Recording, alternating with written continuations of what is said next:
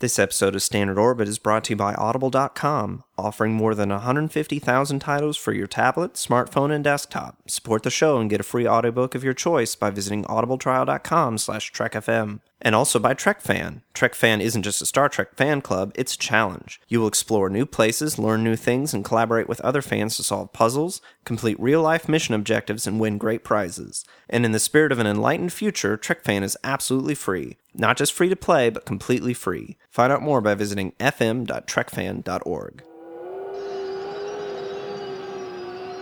Hey everyone, I'm Rod Roddenberry, and you're listening to Trek FM. Plot a standard orbit, Mr. Chekhov, and take us in. I say.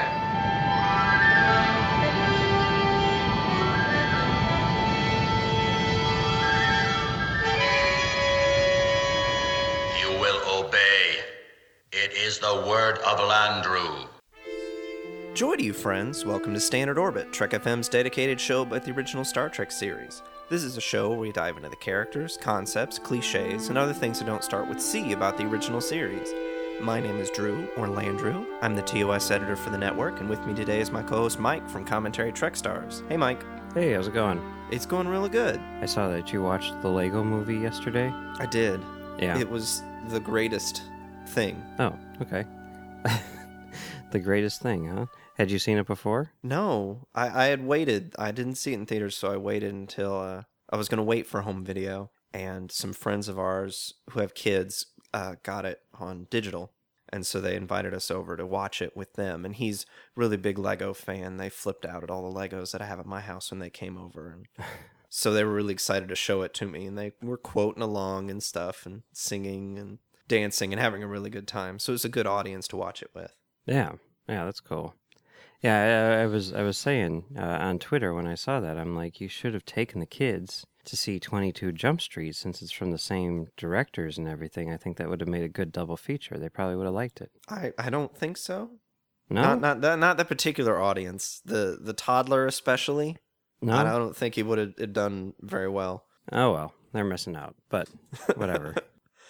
Well, we're not talking about the Lego movie today, but we're also not really talking about TOS today. We're talking about the spin-offs, but not the spin-offs you're thinking of. Mike, I've been intrigued by this since you said that you had a list of spin-offs of the original series that you probably don't think are spin-offs of the original series. Well, yeah. Um, I mean, one of my big things is continuity and shared continuities and everything like that. And a lot of that stems from my love for Star Trek and the idea that, you know, this is like a huge universe with 730 something hours of programming. So I've I've always been fascinated by this idea. You know, I mean, part of it comes from reading comics, and you know, uh, all of the the the publishers tend to put their properties into the same continuity, and then you know, you see that it kind of like spilled over into uh, other things that I've been very fond of, like let's say Kevin Smith movies. You know, there's the View Askew universe and, and stuff like that. And it's a very geeky thing. You know, we all love to make these connections and see how it all fits together. And because of that, I'm always on the lookout for these things. You know, I'm always connecting the dots and, and seeing how how it all fits together. And um, I've noticed that there are a ton of movies. If you connect enough dots, there are a ton of movies and TV shows which take place in Star Trek continuity. You know, a lot of them directly referencing things from the original series. Well, some of them anyway, and then going on from there. So, Okay. so I thought maybe I could I could share a few with you today. There's basically Alrighty. there's basically three um, groups. Okay, there's three um, things which are connected directly to Star Trek, which from there you can connect other things. Okay, Okay, so these are going to be things that take place, in your opinion, in the Star Trek universe, in my- whether in the past or in the far future. Sure, or- sure. In my in my opinion, I guess, but it's there on screen. It's very obvious. I will show you. There's no denying it. It's there. okay. Don't tell me what I saw. I saw it with my own eyes.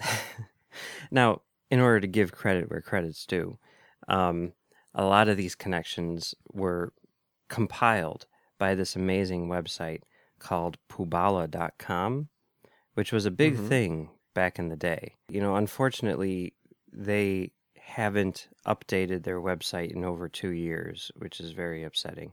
But back in the day, they would uh, compile lists of all just television crossovers. So they didn't even get into movies, which you know, there's a lot of these things which are connected through through movie spin-offs or whatever. Um, but uh, they they were just focused on the television, and they had like groups, you know, where, where some of the groups were huge because Mm-hmm. you have characters like, let's say, Detective Munch from Homicide, who later became a regular on criminal on Law and Order SVU or something like that. Then you get all the Law and Order shows, and then all the the various crossovers that they've had. He shows up on uh, The Wire. He shows up on The Simpsons, The X Files, and then it's like, oh, okay, so that means that The X Files takes place in um, Arrested Development continuity. You know, I mean that. It's so so. There's there's Right. these things, you know, and and Star Trek itself wasn't really connected to much in there at the time, but now it is. and there's a lot more connections than so. So Poobala, got to credit them um, for sort of getting the ball rolling on on this thing. There was also a very interesting article uh, from Geek Magazine uh, about a year ago. Which, Robert Meyer Burnett's Geek Magazine. uh, I think it's more Mark Altman's Geek Magazine. I guess they're pretty much the same person, right? No. I, I guess. yeah, but uh, yes, that Geek Magazine. It, wa- it was it was an article written by a guy named Scott Fraser, okay. and uh, and there's a few other things here. That then there's a, a lot of stuff which I kind of put together, you know, from various interviews and stuff. Nothing revolutionary. It's not like I came up with any of these things. It's all stuff that's there. It's just you got to look for it. So Okay. so the so fir- so first off, first off, this article takes place in Free Enterprise continuity because of Geek Magazine. yes yes it does. So yeah. So we take place in Free Enterprise universe. Right, which means then that we also take place in the Dodgeball universe and Fanboys universe uh, and uh, Festival in Cannes universe because all of those are part of what I like to call the Shatnerverse, which is uh, the the universe in which William Shatner plays himself. You know. Okay. Yeah. Okay, the first one is just a single one off thing, which is very strange, which I would have never been aware of. And uh, someone submitted it to Poobala and they did a story on it. And, and it doesn't really connect to much more than this. But you ever watch Knight Rider? Yes, I was in love with Knight Rider. I actually wrote my local TV station when they took these syndicated episodes off, like the repeats. I was like 6 and I mm-hmm. wrote my local TV station. I got a letter back saying, "You know, sorry, you know, some deals don't go through all the way, and we can't show the repeats anymore." yes, I was in love with Knight Rider.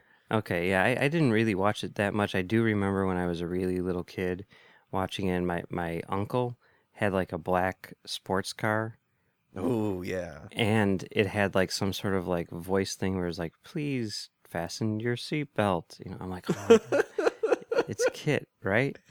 yes. Okay, so then as a Knight Rider fan, does that are are you also a fan of Team Knight Rider? No, Okay, I know that it exists, but it's one of those things that I found out years later after the internet. Like I did not know this was a thing. okay, all right. Well, maybe maybe it's time to check out Team Knight Rider because there's an episode of Team Knight Rider in which a guy creates an earthquake machine and he's wreaking havoc by causing earthquakes or something. Okay. Uh, to be fair, I haven't seen this episode. I've just read about it. Okay.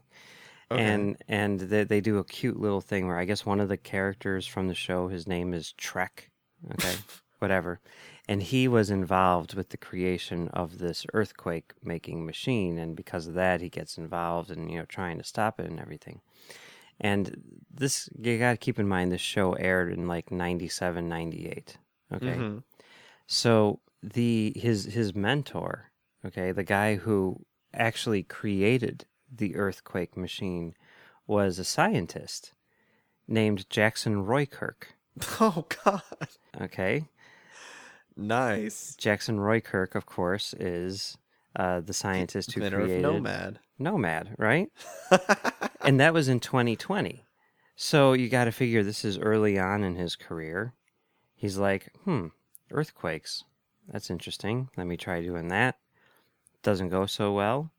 So then he's like, okay, maybe I should shift my uh, my my field of expertise into artificial intelligence, something along those Huh. lines. You know? Space probes. Okay. Right. But I mean, surely, I mean, it fits. You know, same time period and everything. How many Jackson. Roykirks are there? You know? I like it. I like it. Yeah, same profession. So that means that Knight Rider, since Knight Rider is a spin-off of, or since Team Knight Rider was a spin-off of Knight Rider, then that means Knight Rider takes place in Star Trek continuity too. I love it. So far, I'm with you 100%. This Okay. makes my this makes my day. Okay, all right. So now let's move on to the second one. Now, this is a very obvious one, which everyone who has seen the movie knows because it's the very first thing you see in the movie. And it's one of my all time favorite movies Kill Bill. Yes. Just rewatched it the other day. Really? Yes. It's awesome, right? It's so incredible. It is. I I just was like Jessica wasn't really doing anything and I was she's like just pick something to watch and so I was just like we'll watch the beginning of Kill Bill. 4 hours later we Yep. watched both of them and I was like, "Oh, okay." So that happened. That's the way it works because it's Kill Bill and it's awesome. And what's the very first thing you see in Kill Bill? The best title card ever created. Revenge is a dish best served cold. Old Klingon proverb. old Klingon proverb. It's not attributed to anything else. It's not attributed to dangerous liaisons or whatever it was that it came from or any of that stuff. It's old Klingon proverb. Okay, not Star Trek II: The Wrath of Khan. It's just old Klingon proverb. Okay, and some people might say, "Oh, that's a little, a little weak," you know. But the thing you got to keep in mind is Quentin Tarantino's take on movie universes and shared continuities and everything like that. Mm-hmm. And that's going to lead to a bunch of other things here. So, Kill Bill, I'm going to say that right there means that Kill Bill takes place in Star Trek continuity. Okay? Okay. Kill Bill is in the movie movie universe. Okay, Quentin Tarantino's movie movie universe. For those people who don't know, there are two Tarantino universes. There's the movie universe and the movie movie universe. The movie universe is the ones which are a bit more grounded in reality, like Pulp Fiction, Reservoir Dogs, that kind of thing. The hmm. movie movie universe are the ones which are a little more out there, like From Dusk Till Dawn, Death Proof, and Kill Bill. Okay? The movie movies are the movies that okay, let me let me rephrase No, no, no. I read about this. Okay, all right, go for it. That that Kill Bill, theoretically, Uma Thurman's character in Pulp Fiction, right, is was an actor. So Kill Bill it was probably one of her early movies. So it's a movie that was made in this Reservoir Dogs Pulp Fiction universe. I hadn't heard that, but that could definitely work. Okay. Yeah. I mean that, that that could that could work because the movie movie universe, those movies are the movies that the people in the movie universe go to when they go to see movies. Yes. So Pulp Fiction characters would have gone to see Kill Bill. Okay? Apparently, Right. apparently they would go to see Star Trek as well because Star Trek would be in the movie movie universe if you want to look at it that way. But if Star Trek the movies were in the movie movie universe and they went to see Star Trek movies, then so Star Trek the line is drawn it doesn't take place in the Pulp Fiction universe. Pulp Fiction universe doesn't lead to Star Trek, but Kill Bill leads to Star Trek. Right. Although I there, okay. there, there is like a whole, whole meta thing here, which we can get into in a second. But, okay, some people will say, well, that's just something that some dude is saying. Where's the evidence on screen? You know, sometimes you need that hard evidence on screen, right? Just like with Mm-hmm. Star Trek, you know, are the books canon? No. Is this thing that this creator said canon? Maybe not if it's not up on screen. But there are things up on screen which do connect these movies. For example, Okay. in Kill Bill, you've got Earl McGraw, right? Who shows up, who's played by, by Michael Parks. He shows up in From Dusk Till Dawn. That was his first appearance. obviously From Dusk Till Dawn is related to From Dusk Till Dawn 2, Texas Blood Money, and From Dusk Till Dawn 3, The Hangman's Daughter. But then McGraw also shows up in Planet Terror and Death Proof. And of course, there's the trailer for Machete at the beginning of those movies, so they're connected. So there's Machete and Machete Kills. Uh, so all of those are in the same continuity easily. Right. But then you've got other little things like Red Apple cigarettes, which is is is Tarantino's brand. Those appear in Reservoir Dogs, Pulp Fiction, Four Rooms, Jackie Brown. I'm probably missing a few. Okay. Okay. You've also got Big Kahuna burgers, which appear in things like Reservoir Dogs, Pulp Fiction, obviously, is the big Yeah. one. It's also in um, some stuff that you, you may not think, like The Adventures of Shark Boy and Lava Girl in 3D. so, Shark Boy and Lava Girl definitely fits into uh, Pulp Fiction continuity. Um, well, maybe maybe it's the movie movie universe. So definitely Right. it fits into Kill Bill continuity, and uh, by extension, Star Trek continuity. But then there's other things like uh, now I don't remember how many of these actually have them, but there are some weird character connections and stuff. Like Inglourious Basterds, one of the characters from that is the grandfather of one of the characters from I think True Romance, and True Romance is connected because uh, they mention Alabama, who is played by Patricia Arquette in Reservoir Dogs. Okay. Okay. And then there's Natural Born Killers, you know, makes makes a reference and everything like that, and Django Unchained as well. You know, they're they're all connected. Django hmm. Unchained leads to Shaft because Kerry Washington's character is like the great great great grandmother of Shaft. Her name is like I forget her first name, but it's it's something something Von Shaft. So the the idea is that you know her great great great grandson is Shaft, which by the way was written by John D. F. Black, who uh, was a producer on the original series. So it makes sense, you know. I mean, obviously, when he was writing Shaft, he was like, "I need to think about this in terms of Star Trek," you know, because Yes. one day it will all be connected. You know, it just hasn't. Sure that was yet. on the forefront of his mind. We should ask him. Yeah, yeah. And then you also got uh, kind of a, a cool, a very, very cool connection with Jackie Brown, where that was based on a book by Elmore Leonard, of course. And there was this character, Ray Nicolette, in there, who was played by Michael Keaton.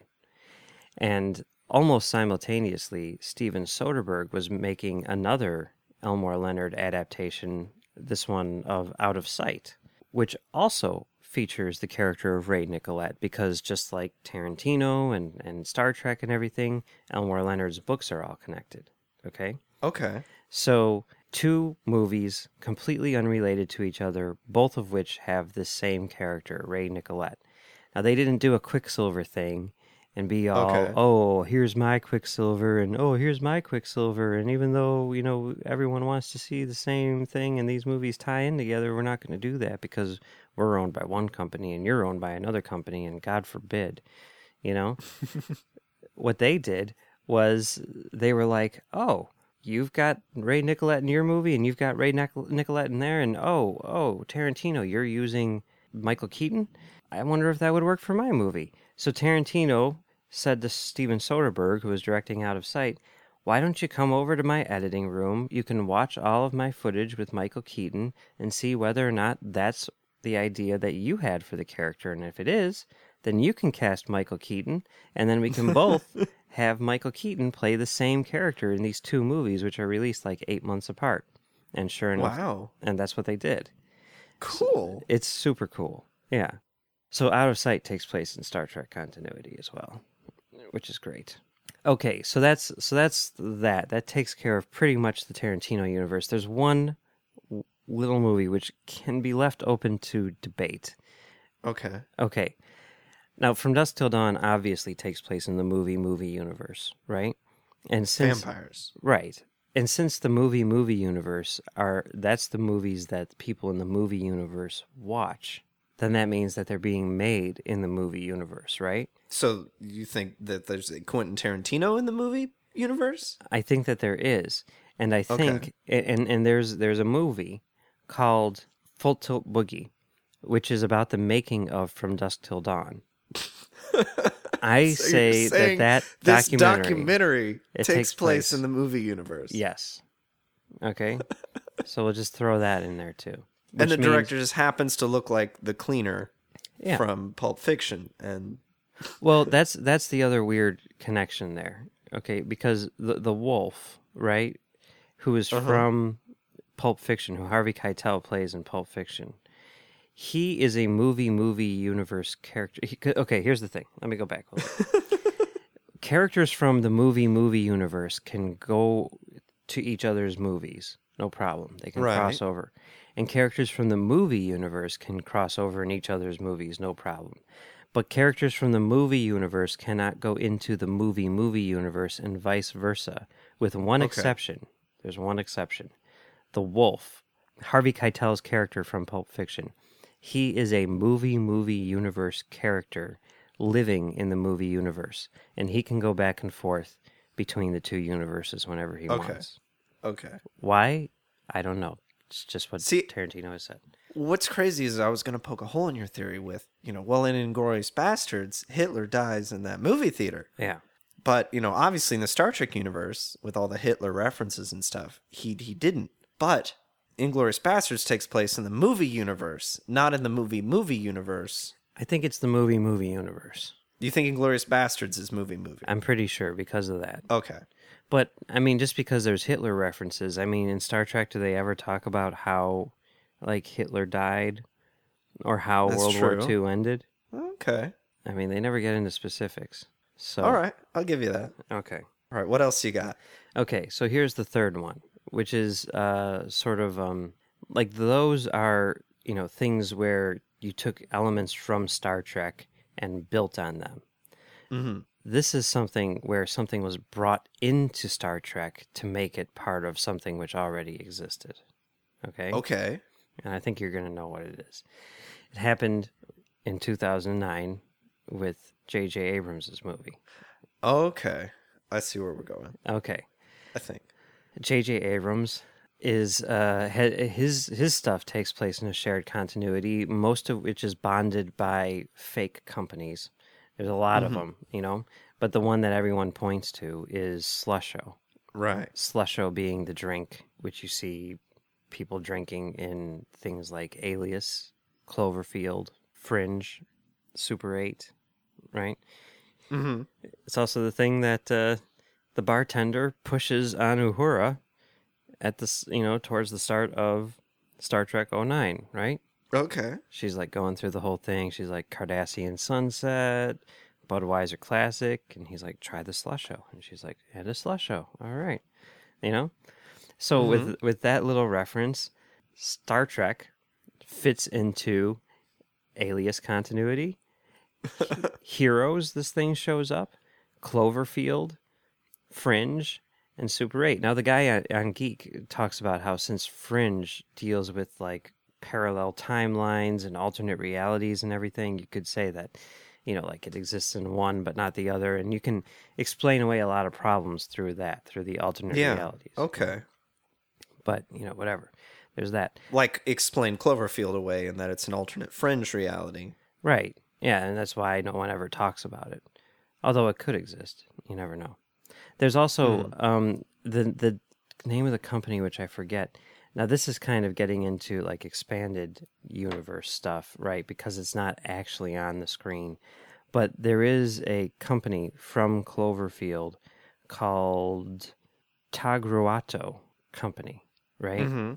which is apparently the company that the dude who they're having the going away party for is going to go work for in in Japan in in Right. Cloverfield. And there's a whole big backstory with that. Uh, One of in- their satellites fell out of the sky or something and maybe woke the Cloverfield monster. There's I I, I remember being involved in the ARG. Yeah, there was something about that, something about the the the satellite thing. Now, apparently, according to all that stuff, Tagruato is the company that makes Slusho, and the key ingredient of Slusho is seabed nectar, Mm-hmm. which they get from, well, I guess the bottom of the sea, right? Where big monsters would probably live. Right. So they were mining this stuff. They were drilling for it, and that's what woke up the monster. Okay, that's Right. the, the the hidden backstory.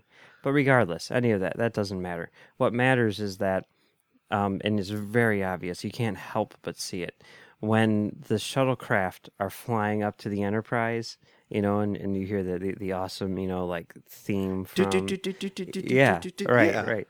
As there's one after that amazing shot of the shuttlecraft, you know, when they're they're flying and you see the city in the background.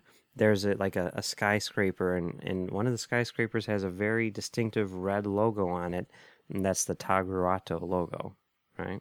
Wow. So that's definitely Star Trek because of JJ. Definitely takes place in Alias, Cloverfield, Heroes, Fringe, and Super Eight continuity. And I know that one of those had an oceanic reference, A lot of them had oceanic references. Um, which means that they take place in the Lost universe. yes, they do. There's a lot of other shows which I never knew about, which also have oceanic references, like Diagnosis Murder, um, LAX, which which I guess makes sense. There was a show that Okay. lasted like five minutes. The War at Home, and uh, Jag. Now, of course, Jag Nice. is a spin-off, right? Or was the other one a spin-off? Whatever. There's NCIS, right? Yes, which is a spin-off of Jag. Jag, yes. right? And then uh, and then there's also now NCIS out Los Angeles, right? Right. And soon to be NCIS New Orleans, starring Scott Bakula. Oh god. Oh jeez.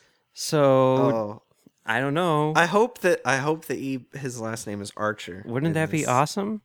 I mean, if they don't do great that, great then, grandfather. then They what's have to. what's wrong with them, right? They have to know of all of these tangential references to one another Yeah, because everybody knows this stuff, right? right. now there's another one, Chuck. Chuck Yes. Chuck says at one point because there's the whole thing with the intersect where he gets all this information, right?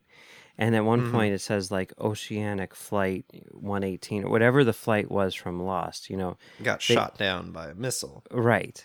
And then on Poobala, and I actually wrote a letter to them at one point saying I'm sure you did. because on Poobala I was going to suggest if you hadn't. on Poobala, they say like, well, that's just kind of a cute reference. That doesn't count because that's not what all of really. these are cute references. Let's be real here. There, what?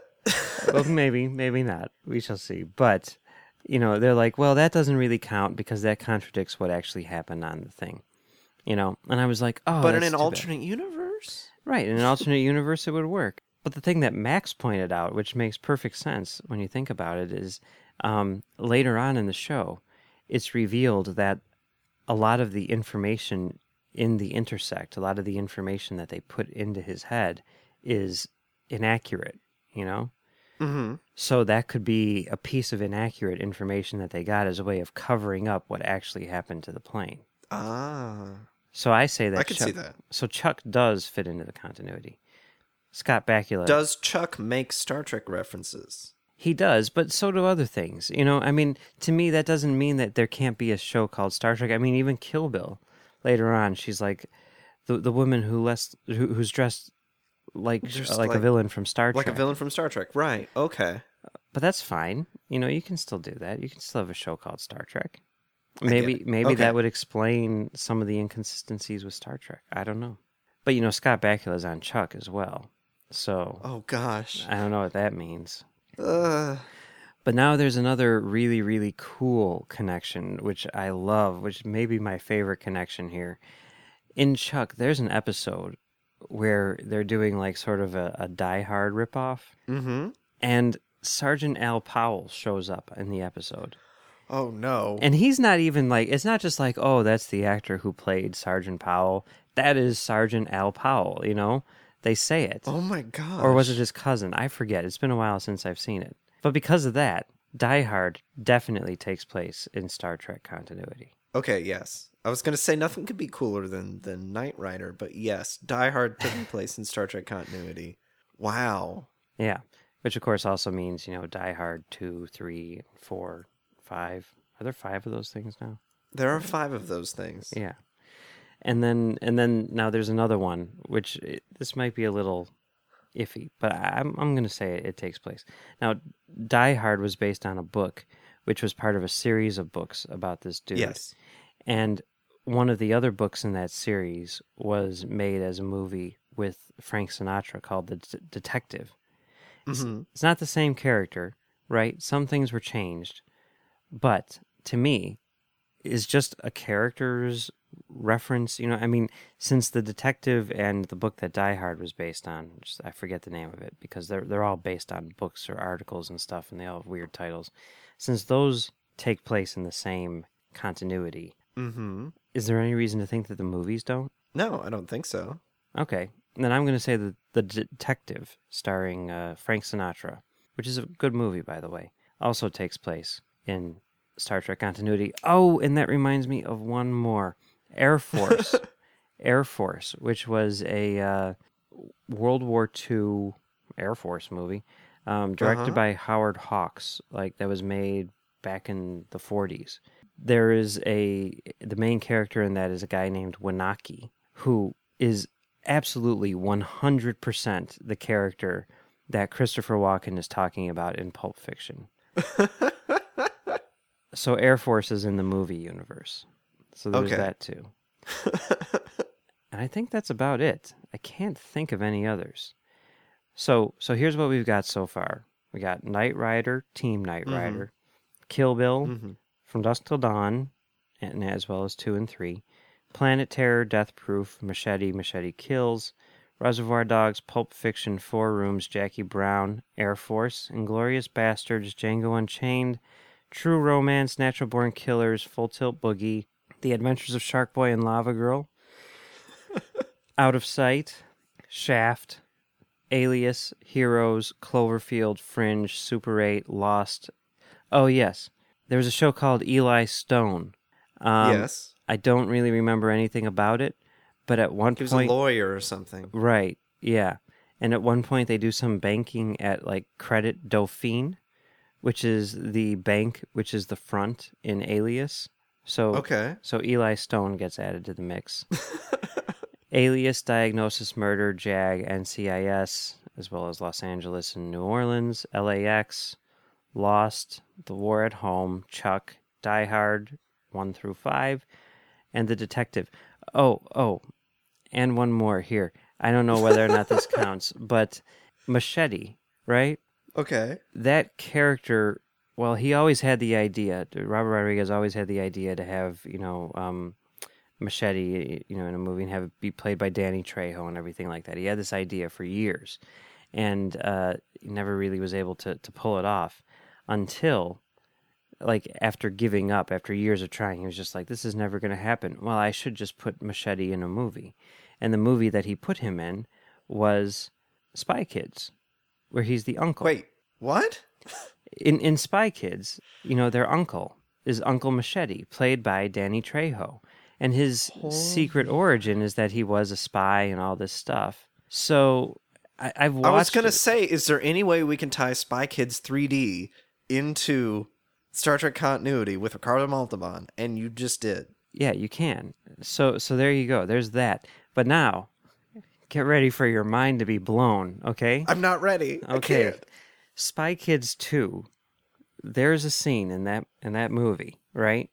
Where they're digging through I don't remember because I've only seen it once, but I remember this scene vividly. They're they're like in like a, a room full of like treasure, you know, gold and everything. And they're Okay. digging through these treasures trying to find things. And at No. one at one point the girl picks up a thing and No. looks at it and she's like, "Huh." And then she tosses it over her shoulder. The thing that she picks up is the fertility idol from Raiders idol of the Lost Ark. Oh God. So that means that Raiders of the Lost Ark and Indiana Jones and Indiana Jones and the Last Crusade and Indiana Jones and the Kingdom of the Crystal Skull all take place in Star Trek continuity. Uh, But now, here's the question. So we've got all those things, all those those things. Uh, I don't even know how many that is. It's a lot. that's a lot. With the Slushoverse, which granted doesn't include Mission Impossible 3, which is very unfortunate. A lot of people are wondering, is JJ going to stick Slusho into Star Wars? Because if he does, that means that Star Wars is a prequel to Star Trek. I died. I Yep. just died. Yep. So something to look forward to, something to, to watch out for. And I know there are a Oh. lot of people who are like, oh, well, you see R2D2 flying by the thing in the new movie. That doesn't really count. That's just, Right. just like the the- Millennium Falcon flying and attacking the Borg cube and first right, contact. right. Those That, are- that yeah. doesn't count. But if there's a Slusho in there, maybe that would explain where Slusho came from. You never Well, know. I'm gonna. I I actually the the font that they use in the Star Wars movies, uh, Aurebesh. I can recognize a lot of the letters. I need to brush up on that before episode seven because I'm sure that they'll walk into a bar or past a fast food place or something, and it'll say Slusho in the Star Wars font, and that's all we need. Yep. Yep. So something to think about. Something to think about. And if I missed anything, please, listeners, let me know. Yes, don't don't hesitate to to stretch credibility even further. Mm-hmm. And I've God, I just thought about how all of those now tie into each other. The Slusho verse ties into the Quentin Tarantino movie movie verse, which ties into. Oh, Right. jeez. Yeah. Exactly. It's crazy. Wow. Well, thanks for that. No, yeah, no problem. It's it's fun. So next time, ne- next time you're watching uh, Raiders of the Lost Ark, just think about how somewhere out there is, you know, like uh, Captain Kirk's ancestors, just doing their thing. is it ancestors? Yes, ancestors. yes. Okay. All right. Well, it was fun talking about random spin-offs of the original series today. But that's just one of the Trek topics we've been talking about on Trek FM this week. So here's a quick look at what you may have missed elsewhere on the network. Previously on Trek.fm, Standard Orbit. I mean, like, like it's it's been talked about, you know, by Shatner that he's like, oh, I wanted to have the Enterprise find God or something like that. Well, how does that work? You know, well, Right. You know, and it's like, well, it doesn't work the way you're doing it in this movie. Earl Grey. What if it was like a geeky tween boy? Data, Data, where are you? They're just like, shut that off. Mr. Data, I've got a problem. The Ready Room. when they finally do get rid of Decker, it's on Kirk's personal authority as captain of the Enterprise. And like it seems to me if you're say a captain in the US Navy and an admiral takes command of your ship, you can't just like get rid of him because of your personal authority as captain of the ship. The Orb. And, and again, it's, it's something as you know, as we said before, the system is not set up to allow him to express that idea in any other way. But by the spectacle of this trial, which would presumably be impossible to hide, it is a way for him to express this alternate viewpoint that maybe the, the morality of his society is uh, is under threat. To the journey! We are here to talk to you about a very heavy handed topic. This is kind of a dark area for us. No, I'm just kidding. We're talking about death and Voyager. Commentary Trek Stars. when they thaw out the pod people and they say, Why? What year is it? And Data says, Why, it's the Earth year 2364. I fell off my chair 47 times. It's like, They just put the. Oh, my. Okay, okay. Warp 5. Archer doesn't close himself off to any possibility. He takes the evidence and comes to the best choice that he can. And that's not always easy for anyone, but that's the kind of person that Degra is too. Melodic Treks. In fact, it had two versions of the theme one which ran from seasons 1 to 3, and one which ran from season 4 onwards. Now, some people prefer the first music with the poignancy of the lone trumpet, others prefer the second incarnation. Continuing mission. If we were to sort of able to rewrite the canon, the uniforms we've got, they were the uniforms in the middle of Enterprise and TOS. But because they were designed during a time when peace wasn't as prosperous as it is in the original series, the uniforms did have a bit more of a militaristic look to them. Literary Treks. You know what I love about comics, though, sometimes is what happened here in this panel with Beverly and Troi. Clearly, Troi's stunt double wandered into the scene. I was gonna say, is that Troi? And that's what else is happening on Trek.fm. So check out these shows to get in on the daily Trek Talk. You find them on iTunes, Stitcher, TuneIn, the Windows Podcast Directory for Xbox and Zune, or you can stream from the website. Just visit trek.fm slash PD for podcast directory to get all the links. We actually have some fan feedback. Uh, we got a message from Thomas from New Jersey. And he says, I just listened to episode 6 with Dave Rossi about Remastered. I own DVDs of seasons 2 and 3, but original effects DVDs of season 1. I've been very curious of the project and loved the interview, very informative as well as entertaining. Now I want the Blu ray since there might be more content than the DVDs. I respect the creative talents applied in the 60s and usually prefer that. However, I'm amazed at the new process. Fun to hear about clash between Denise Okuda and Dave. I never saw the remastered version, and I don't own it, so can you tell me if the gravestone's name was ever changed to T, or if they stayed with R? Great show, and glad it's not gossipy.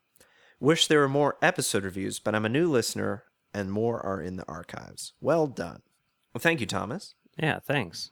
It it is still R. Yes, they did decide that there were way too many shots to rotoscope out on their schedule, but uh, I'm still looking for a fan edit to to fix that because I'm sure that that one fan with enough time and boredom can can fix that for us.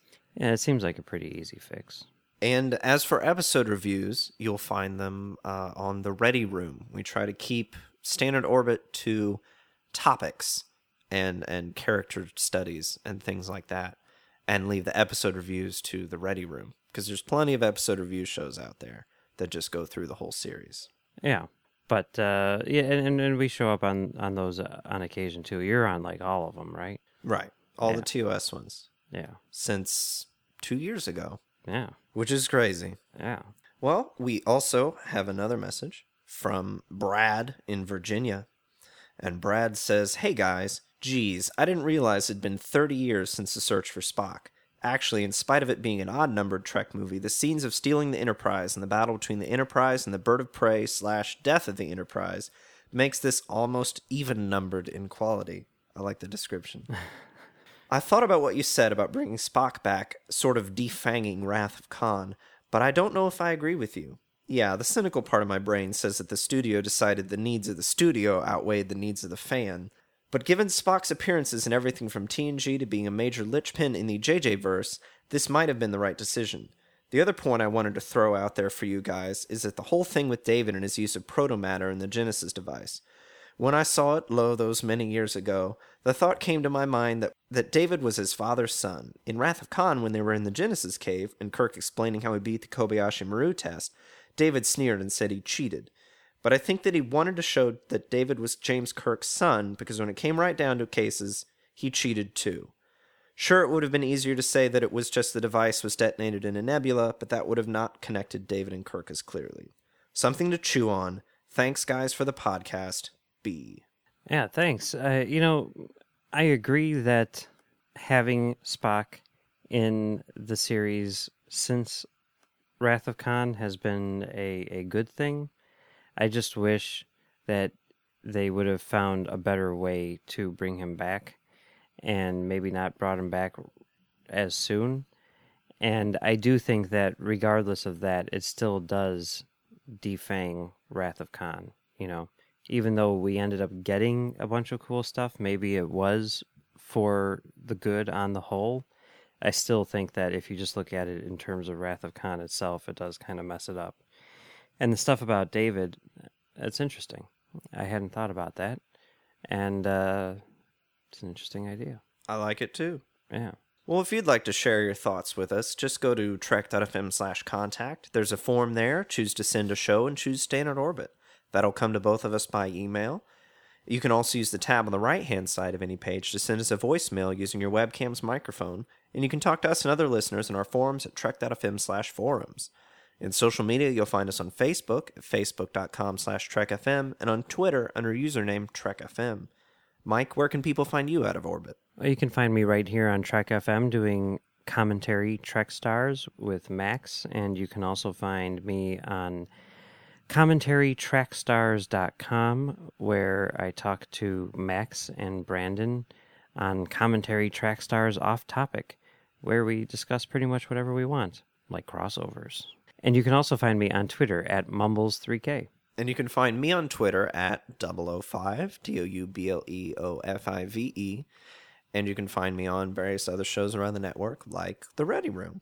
Before we go, we'd like to ask everyone to please support our sponsor, who helps us bring Standard Orbit to you each week. And our sponsor for this show is Audible.com. Audible's a great way for you to read all the books you've always wanted to read but never thought you'd have time for.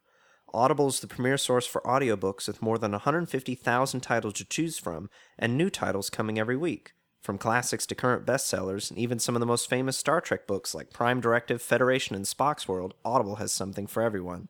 I actually have something for everybody today. All right, what is it? Um, a friend of mine wrote a book called The Secret History of Star Wars. I've contributed to his website. He's got another website, which is secrethistoryofstarwars.com, and he's got another website, uh, savestarwars.com. I've contributed to both of those sites on my other love, Star Wars. So he wrote a book a few years ago called The Secret History of Star Wars, and it goes through uh, George Lucas's writing process and his history and old interviews with him, uh, kind of like what These Are the Voyages does, but for Star Wars. What's great is that his publisher allowed him not only to make a revision after like the making of Star Wars, the big official uh, Rinzler book came out, they allowed him to go back and make a second edition, uh, clean up some stuff. People said that uh, he rambled on a bit, repeated himself a lot. He, he managed to get it edited down much better, and they let him make an audiobook version. The audiobook is narrated by Josh Robert Thompson, who is an, a, a professional impressionist. He's the guy who does the uh, currently does the voice of Geoff the robot on Colin Ferguson's late night show. Hmm. And so he's done. He did uh, his Morgan Freeman impression for Morgan Freeman on on the uh, Ferguson show. but he also does a very good George Lucas, and this is the best part. So you go through the book, and I'm listening to it right now, and he you, you go through the book, and it's just you know just a guy reading the book. But when he gets to, and then George Lucas said, well, the thing is that people say so. All the direct quotes from people, he does an impression of that person. So Francis Ford Coppola, George Lucas, Harrison Ford. He doesn't do like Carrie Fisher and stuff, which is disappointing to me.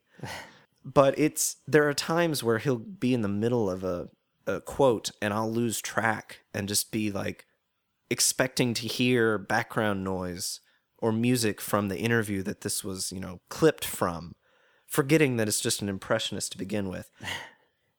and you could totally get it for free just by listening to Trek FM.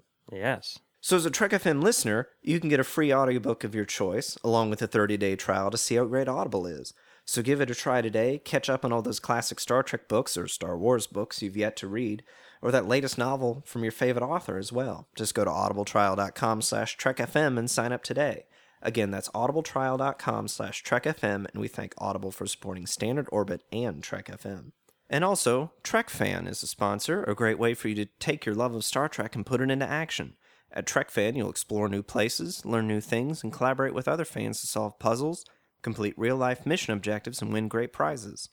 Challenges include communications, engineering, and flight operations. There's internet relay chat, free books through Starfleet Academy, and much more. Best of all, it's absolutely free. Not just free to play, but completely free. Find out more by visiting fm.trekfan.org. Again, that's fm.trekfan.org.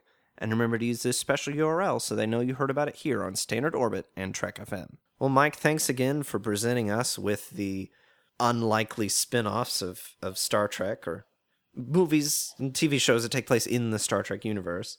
Yeah, no problem. Anytime, you know. Oh yeah, and there's a few others. There's Next Generation, Deep Space Nine, Voyager, and Enterprise. They all take place in Star Trek continuity too.